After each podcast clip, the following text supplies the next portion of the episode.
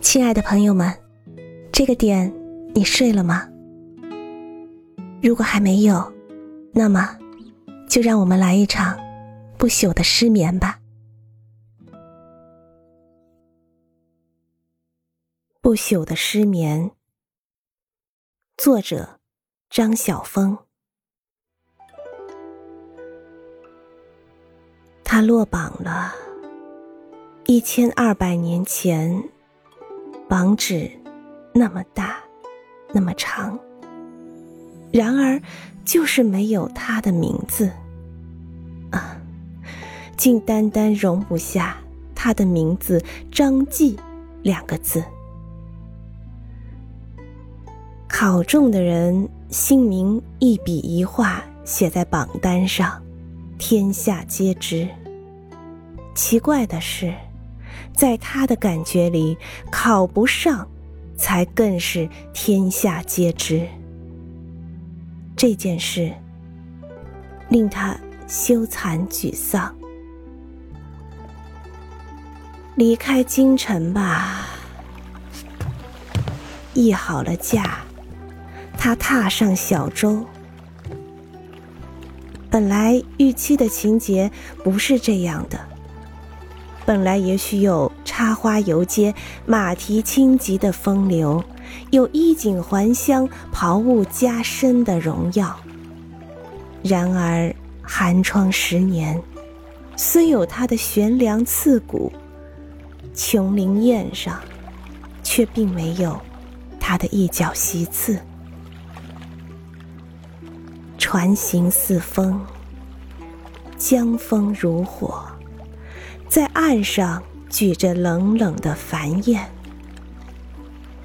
这天黄昏，船来到了苏州。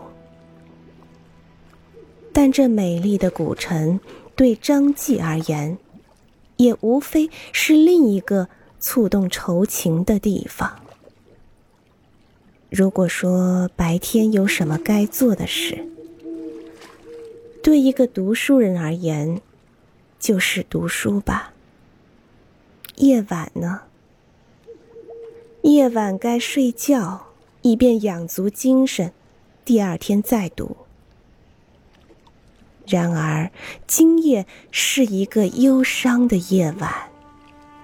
今夜，在异乡，在江畔，在秋冷雁高的季节。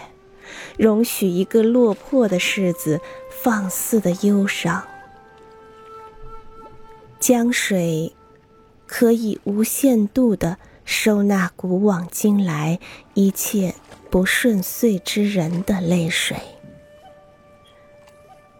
这样的夜晚，残酷的坐着，亲自听自己的心正被什么东西耻视，而一分一分。消失的身影，并且眼睁睁的看着自己的生命如镜风中的残灯，所有的力气都花在抗拒。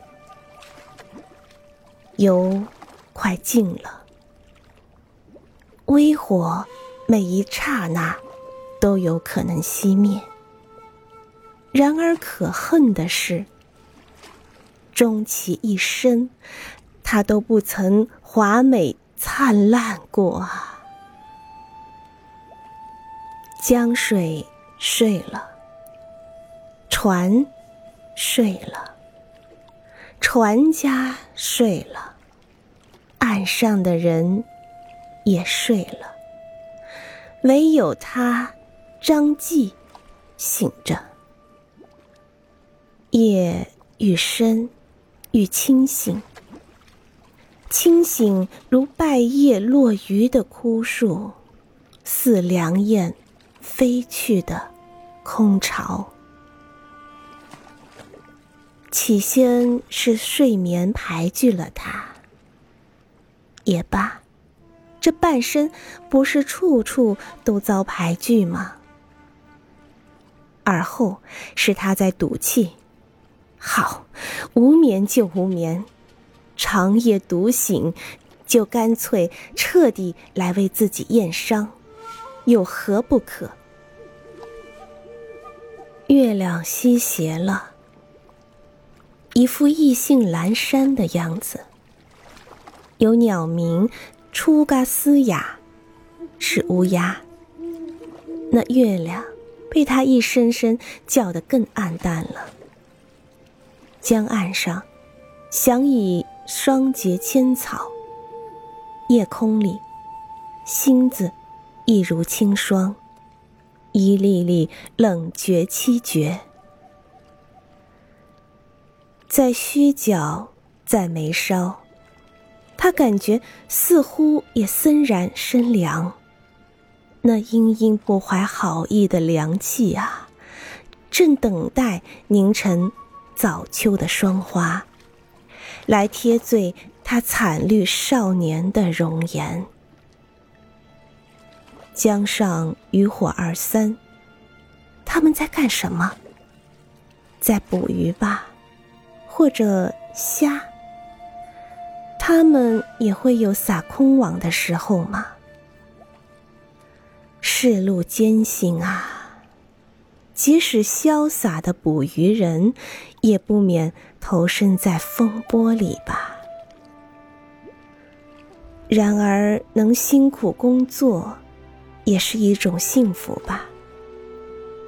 今夜，月自光其光，霜自冷。其冷，安心的人在安眠，工作的人去工作。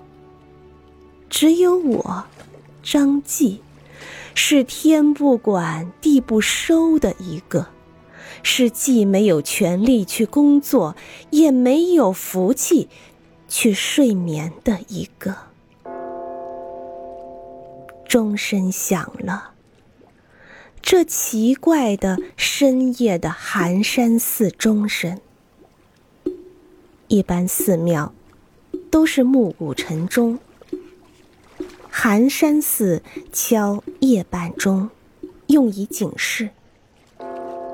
钟声贴着水面传来，在别人，那声音只是睡梦中模糊的衬底音乐，在他。却一记一记，都撞击在心坎上，正中要害。钟声那么美丽，但钟自己到底是痛还是不痛呢？既然无眠，他推枕而起，摸黑写下“枫桥夜泊”四字。然后就把其余二十八个字照抄下来。